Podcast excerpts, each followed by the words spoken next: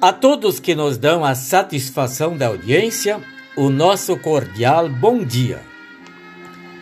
Na mensagem de hoje, continuaremos refletindo sobre o primeiro artigo do Credo, em que confessamos: Creio em Deus Pai Todo-Poderoso, Criador do céu e da terra.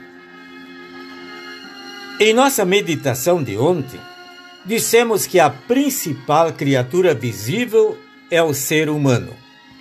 Reconhecemos e confessamos que no princípio Deus criou um homem e uma mulher e os juntou para se tornarem uma só pessoa, conforme lemos em Gênesis capítulo 2, versículo 24. Eles deveriam ser frutíferos e se multiplicarem.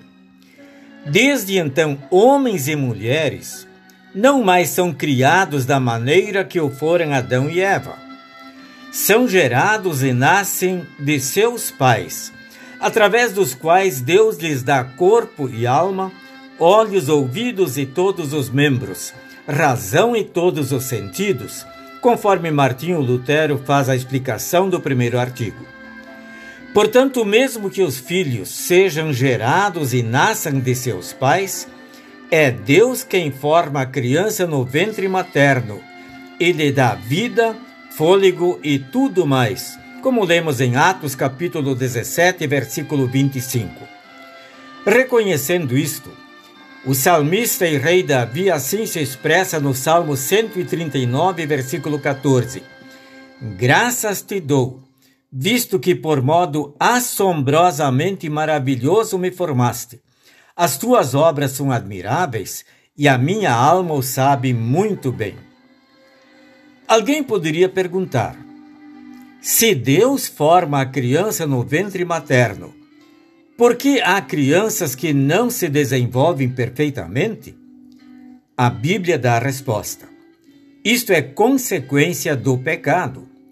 Não de um pecado específico cometido pelos pais, embora isto seja possível, mas todas as imperfeições as doenças, as dores, as aflições e a morte são consequência do pecado. E não só os descrentes, mas também os cristãos são atingidos por estas coisas, pois também eles são pecadores.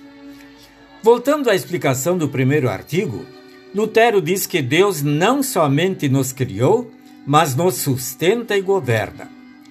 No Catecismo Maior, ele diz: Além disso, põe todas as criaturas a serviço de nosso proveito e das necessidades de nossa vida: o sol, a lua e as estrelas no céu, o dia e a noite, o ar, o fogo, a água, a terra e tudo quanto ela carrega e pode produzir, as aves, peixes, animais, cereais e toda sorte de plantas, e os restantes bens corporais e temporais bom governo, paz, segurança.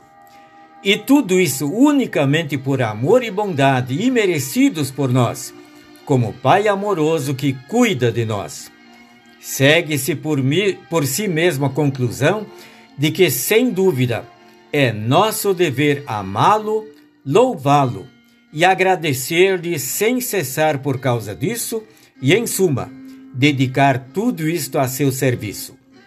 Caros amigos, se reconhecermos isso, vamos dizer com o salmista e rei Davi no Salmo 103, versículo 2, que todo o meu ser louve o Senhor e que eu não esqueça nenhuma das suas bênçãos.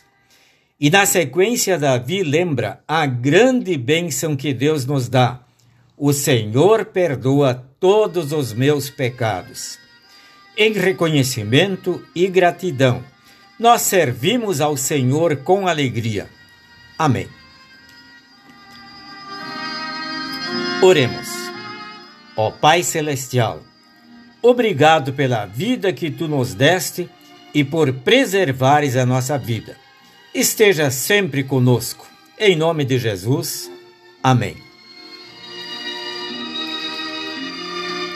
O Senhor abençoe a todos vocês também neste dia.